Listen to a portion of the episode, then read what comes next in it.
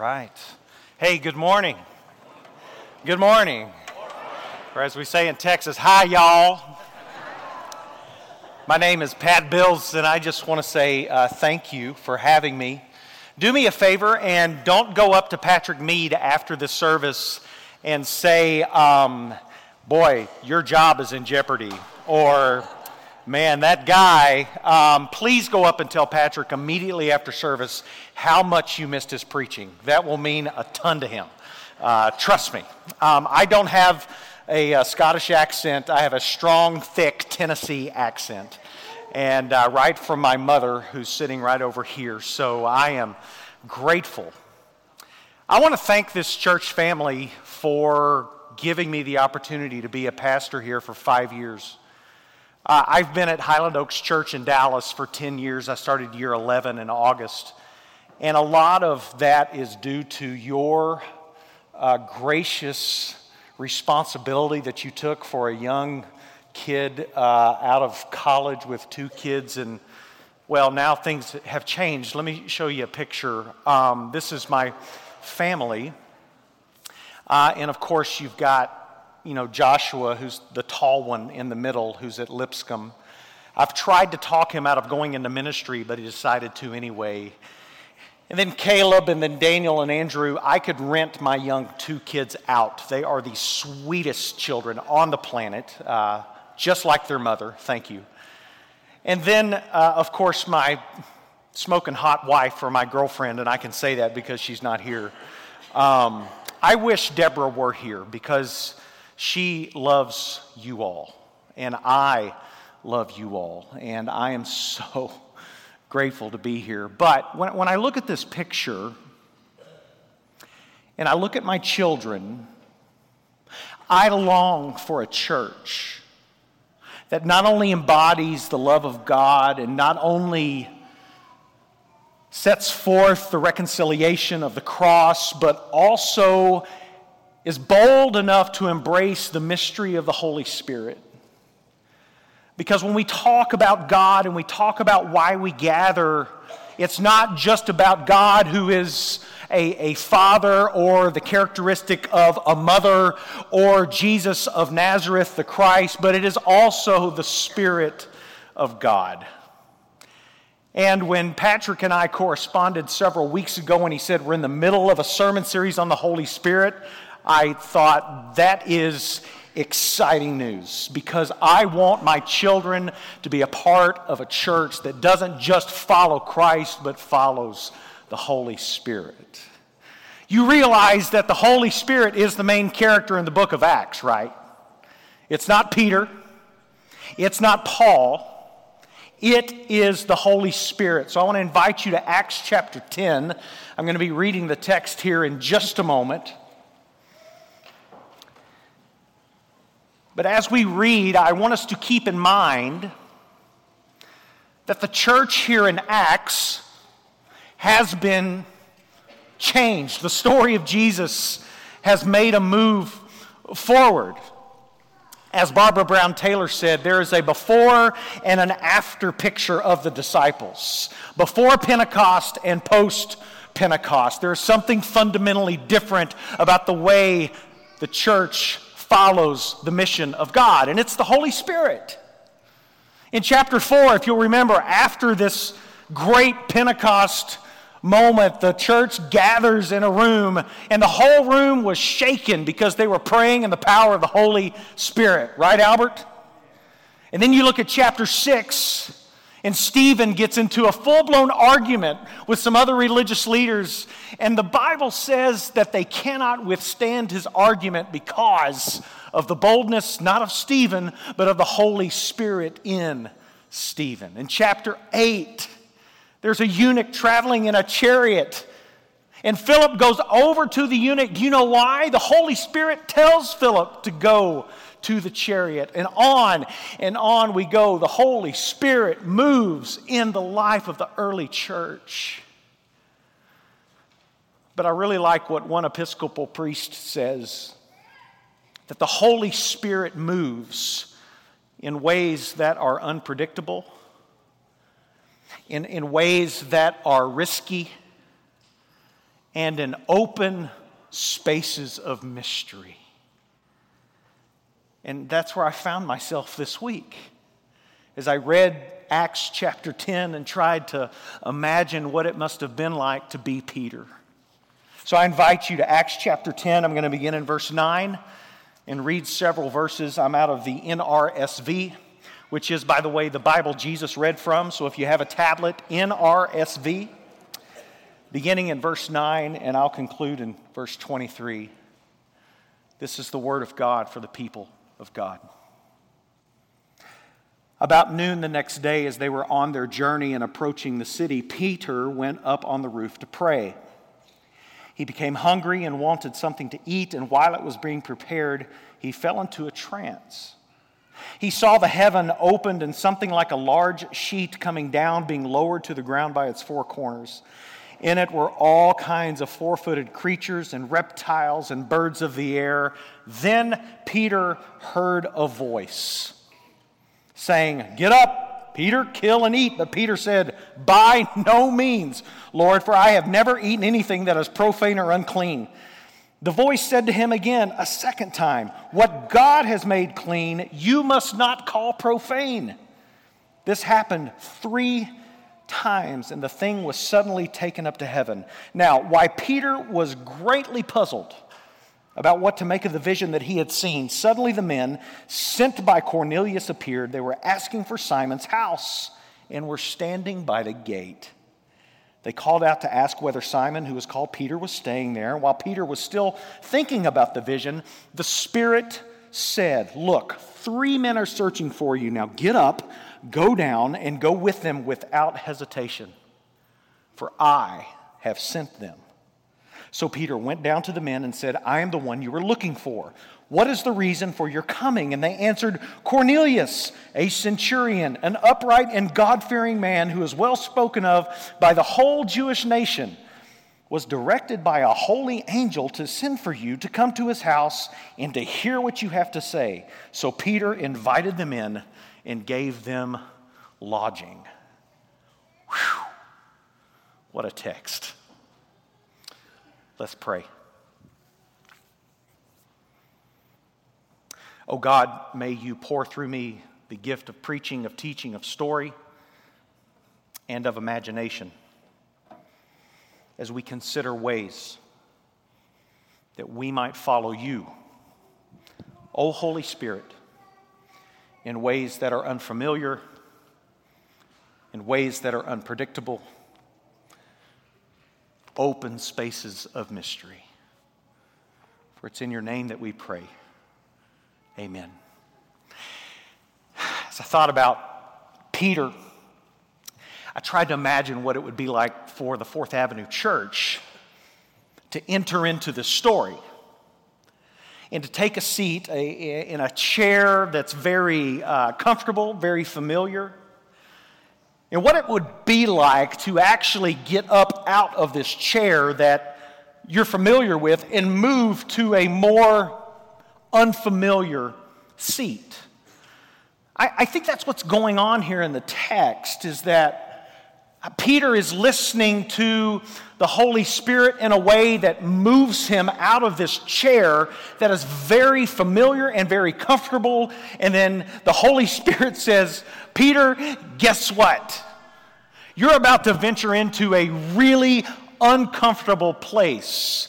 And I bet Peter was familiar with this rhythm because this is who God has always been calling people from what is unfamiliar uh, to what is unfamiliar, calling people out of these predictable moments into these moments of unpredictability. Why? Because God wants to be the main character of your life. God comes to Abram in chapter 12 and he says, Abram, here's the deal. I need a vehicle for my blessing. So leave your country, your kindred, and your father's household. So Abram went. Abram got out of this chair of, discom- of comfortability and moved into the mission of God that was very uncomfortable. And you go throughout the story of Moses at the bush, Jacob falling asleep, and Elijah and Ruth and Esther and even Bathsheba. Stories of God's people moving from where they thought they needed to go to where God wanted to go. You see, there is a massive difference between watching for the Holy Spirit and witnessing for the Holy Spirit. You can watch for the Holy Spirit, but, but I don't think Jesus wanted Peter to simply watch for the Holy Spirit. There was another step, there was another move. The Spirit says, Peter, don't just watch for me, witness, which involves action, which involves movement. And I wonder what would happen if we truly entered this story not as someone who watches the events that unfold, but who enters as a witness. So, this is Daniel, my third son. Um, every stereotype that comes with someone with glasses and is left handed, that's Daniel. Uh, he is a beautifully weird creation of God. Um, he knows uh, all about dinosaurs, he knows all about trains. Uh, Daniel has never met a stranger, but when he was a child, he loved the movie The Polar Express. Who, who's seen The Polar Express? Raise your hand. If you haven't seen the movie Polar Express, get a life. I mean, it's, it's a great feel good movie with Tom Hanks and Santa Claus. And so Daniel loved watching Polar Express. And so, as many of you do as parents, when your kids are small and you can get them preoccupied, you have some time to yourself. So Daniel was upstairs with his train table watching the Polar Express and playing trains as he watched the Polar Express. And this went on and on for several minutes. And his mother and I began to grow concerned when we heard from the top of the stairs, choo choo, it's snowing, it's snowing. And we thought that's really cute. And then this went on, it's snowing, it's snowing. And then I decided to go upstairs, and this is what I found. Daniel had taken the beanbag, unzipped it, and just threw it everywhere. So, so, I did what my father trained me to do. I took off my belt. No, I'm kidding. I did not do that at all. I took his picture. because there's a massive difference in watching a story and witnessing to a story. When you read the story of God, Fourth Avenue Church, you can't allow the Holy Spirit to run like some familiar movie. You've got to jump in. And you've got to be willing to make a mess. Have you read the story of Acts? Which, by the way, is the second half of the story of Jesus. Luke, Luke builds an entire story and then says, now things are really going to get interesting. And the Holy Spirit moves the church from watching to witnessing.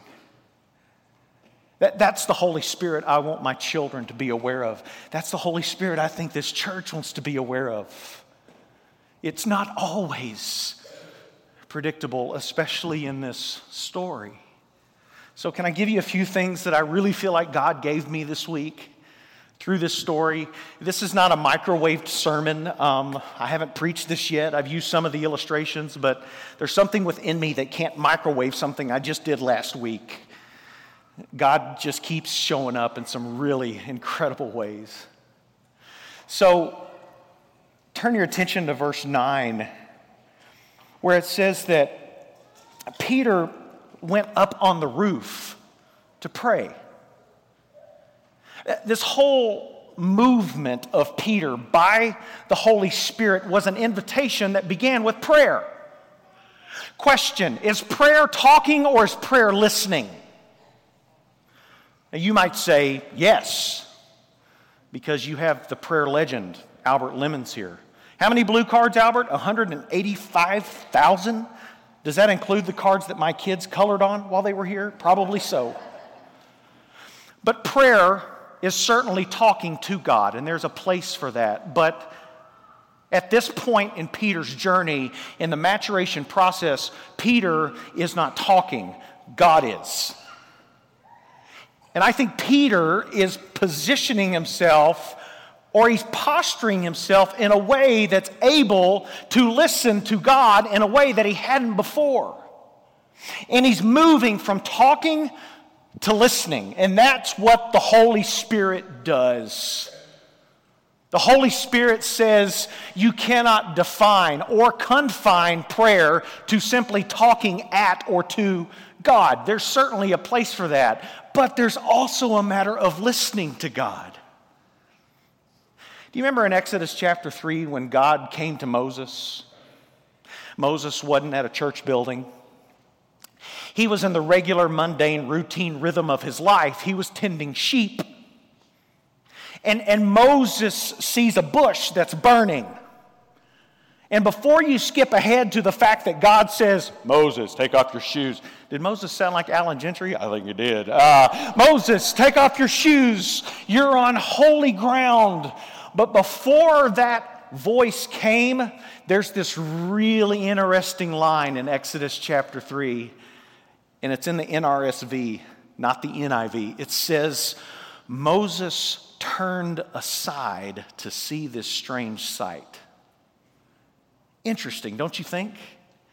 That Moses had to turn aside. He had to change his posture. He had to move positions in order to hear what God might have to say. You want to be a Holy Spirit filled church that lives into these unpredictable mysteries that God has? Be willing to turn aside. Be willing to listen to Jesus. I mean, earlier in the Gospel of Luke, the three disciples are taken by Jesus to this mountain, and Moses and Elijah show up. And guess what God says? God says, Listen to him. Listen to Jesus. Turn aside. That's the role of the Holy Spirit in Peter's moment of transformation. In moving from this chair, Peter has to turn aside and listen. And it's really hard to turn aside and listen when you have other voices in your ear. Any parent of a teenager, can I get an amen? Had an entire conversation with Caleb a few weeks ago. He didn't hear a thing I said because he had these things stuck in his ear. And that's really annoying. When you're trying to have a conversation with someone and you think it's valuable enough for them to hear, and yet they're filtering it all through this noise going on in their ears. But what occurred to me is that I am no different spiritually. Even people at my church, they say they listen to God, but it's always filtered through other noise that's going on. Now, because I'm a guest and I don't have to preach next week, can I push you a little bit? Some of you are listening to God and you have Fox News or CNN coming through your, your speakers. You can't hear God when it's filtered through your preferred newscast. I'm not saying there's not value in that. But if you want to listen to God, you've got to turn aside and listen and be available to God. Some of you are listening with the noise of busyness, and you're so hurried going from place to place. I am so hurried going from place to place. I wish I had a dollar for every time I thought in the last 24 hours if people in Franklin would just drive like they do in Dallas, I could get to where I'm going much faster. But how many times do we do that with the Lord? I don't think Peter was able to move out of this chair unless Peter was willing to turn aside. He went up on his roof, not just to talk to God, but to listen to God. And I think that's a move of mature discipleship. The Holy Spirit invites us to listen for the voice of God. And then, of course, the voice comes, and it's fairly disturbing to Peter because God has good news. Peter, you can eat bacon. I don't know what Peter's problem is because when I sweat, I smell bacon. But re- regardless, what a wonderful declaration. But if we're not careful, we'll forget just how jarring this moment is. I mean, Peter has been asked to do something that not only he has been told, but generation upon generation upon a generation has been told don't eat with these people. It's unclean. I heard Patrick say this a few weeks ago in his sermon. In the first century, it is not you are what you eat, but rather you are who you eat with. It was a mark of social identity, which is why Peter says, Lord, by no means. They're unclean. Which is why Peter was greatly puzzled. When's the last time something happened that came from a posture of listening to God, and you thought to yourself, whoa, that's weird. That's interesting. I had a mentor of mine ask me one time, Pat, what is something that you have been sure of over the last five to 10 years that you are now not so sure of? Could that be the work of the Holy Spirit? And I, and I thought to myself, I really stink at mystery because I want to know what happens. I'm the guy in the office that when Liz Moore hides under her desk and she comes out and scares me, I want to kill her. I don't like to be startled. I don't like to be taken off guard. I want my life and my spiritual life to look a particular way. Peter's whole world has just been turned upside down. His paradigm has just been shifted. Can you think of anyone else in the story of God whose paradigm was shifted? And they might have taken a step back to say, now, that's weird. Have you thought about Jacob lately? Have you read the Genesis account of Jacob? Jacob is the greatest rat that ever lived in Israel's story. And that's the guy God chooses to name his people after? Really? And Pat was greatly puzzled. David is a man after God's own heart, and yet David violates every single commandment and kills his lover's husband so that he can cover up his mistake. That's the guy who's a man after God's own heart. Pat was greatly puzzled. And now we have here in the book of Acts this movement by the Holy Spirit, this invitation into mystery. And Peter's first reaction is, man, that's weird. Peter moves from what's expected to what's unexpected. Are you willing to follow that kind of spirit? Or is the spirit so predictable you are absolutely sure of wherever it's taking you? Because the last time I read my Bible, that is not the way God works. The people don't tell God where they want to go, God tells the people where God wants them to go.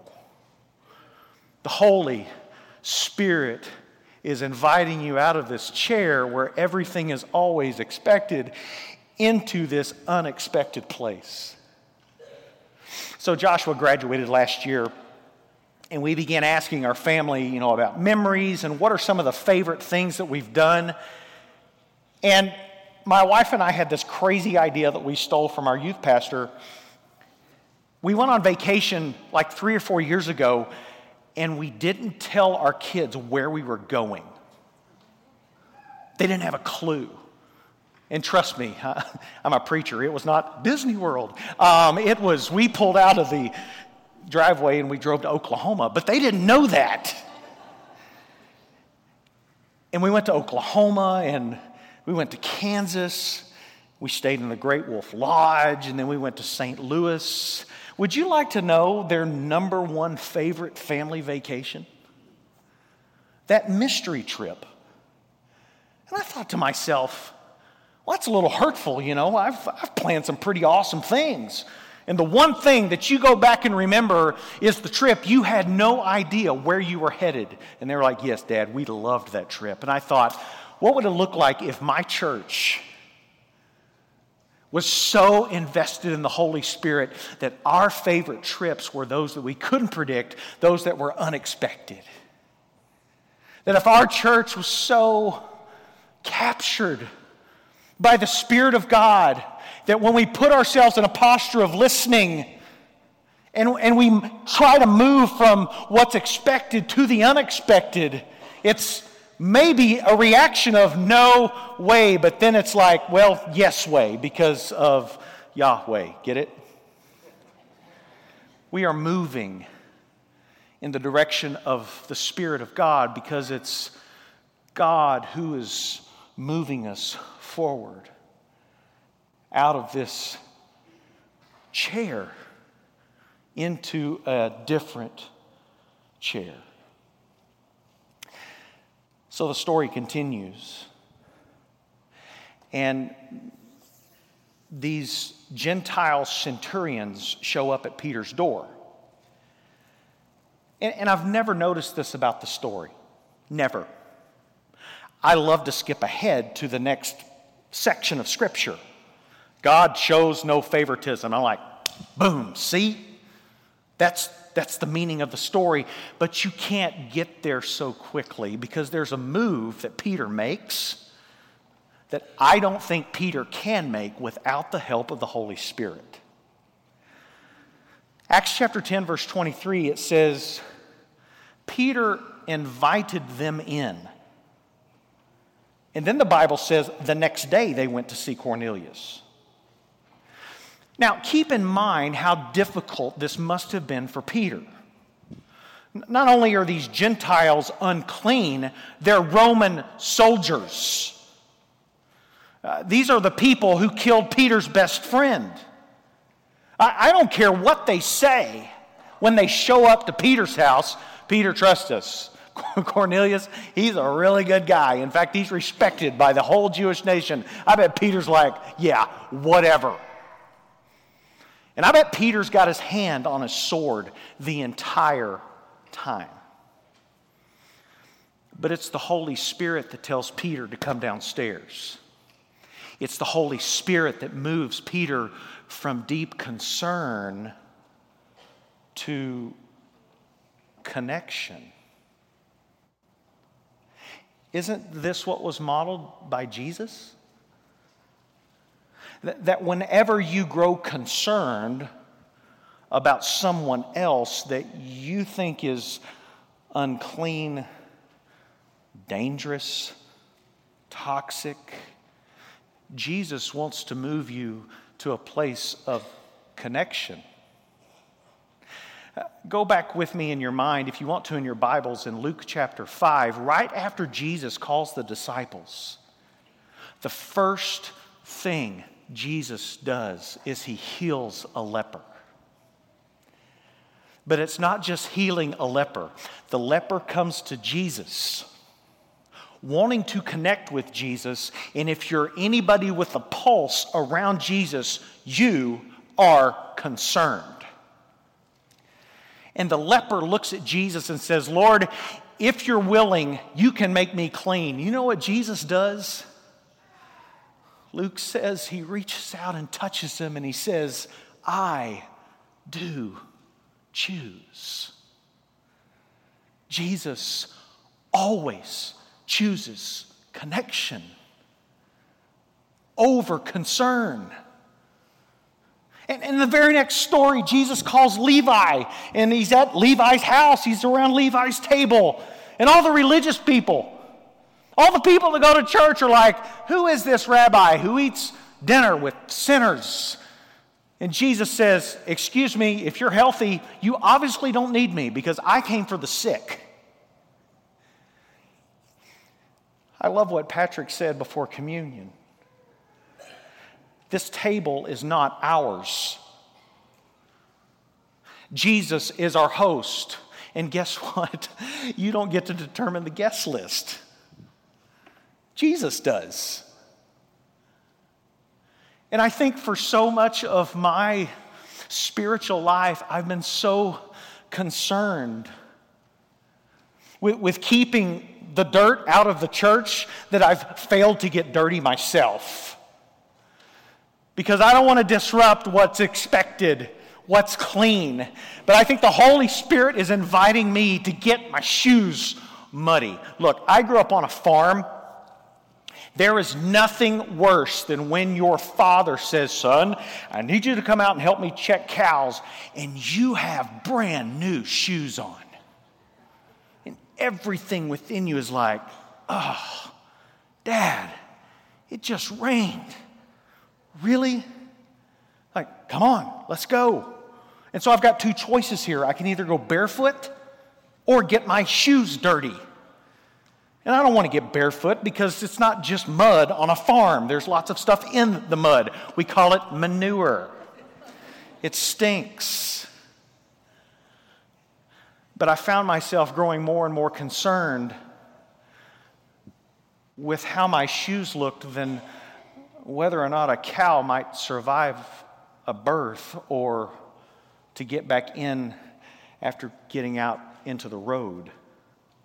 Do you know how twisted that is to be more concerned about clean tennis shoes than an animal's life?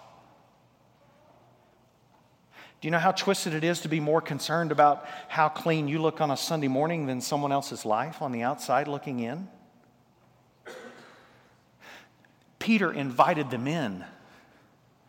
You can't move past that little detail in the story because what Peter did is he moved them to the table before he ever said, You know, God, I don't know what this is about, but I'm sure you don't show favoritism. No, Peter made a connection in the midst of his concern. That's what the Holy Spirit does. That's why my friend Sally is here.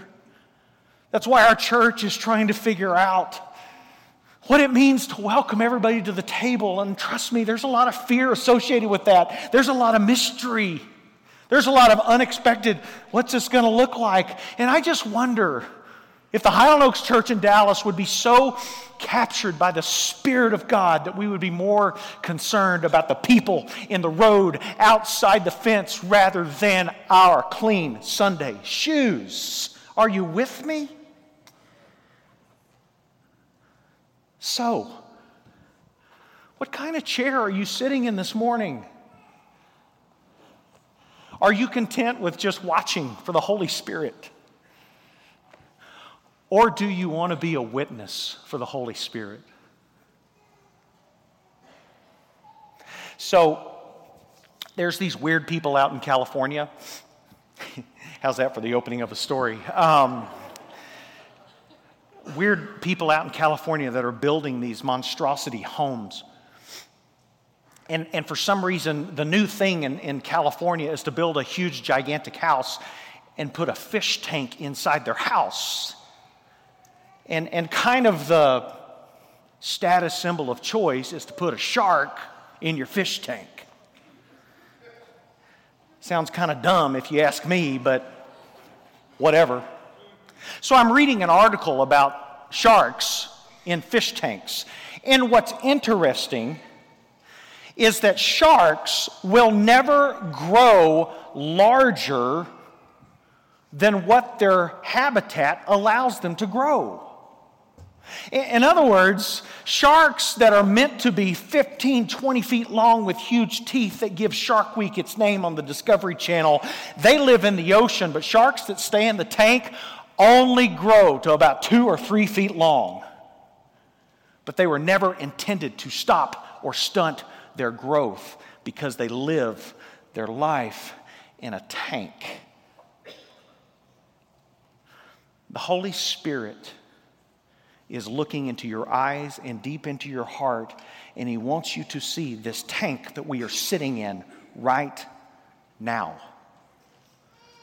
And if you think that this is the sum of your spirituality, and this experience is all the Holy Spirit is inviting you to do, you are swimming in a tank, and you are never going to grow to your full potential as a disciple of Jesus Christ.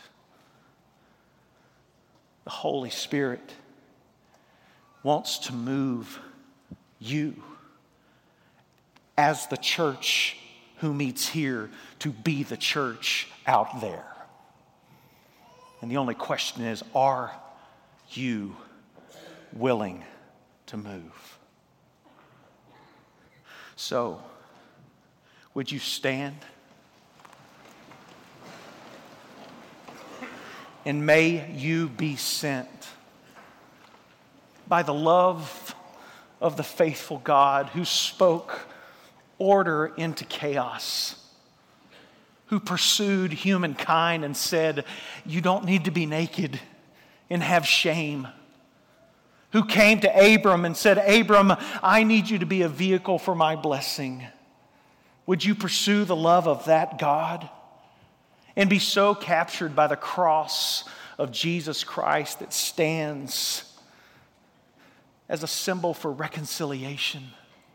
That stands for a symbol of welcome and embrace, not exclusion, embrace. And would you be sent by the power and mystery of the Holy Spirit into places of risk that are unpredictable, that are open spaces for God to work? May those who have ears to hear, hear the word of God.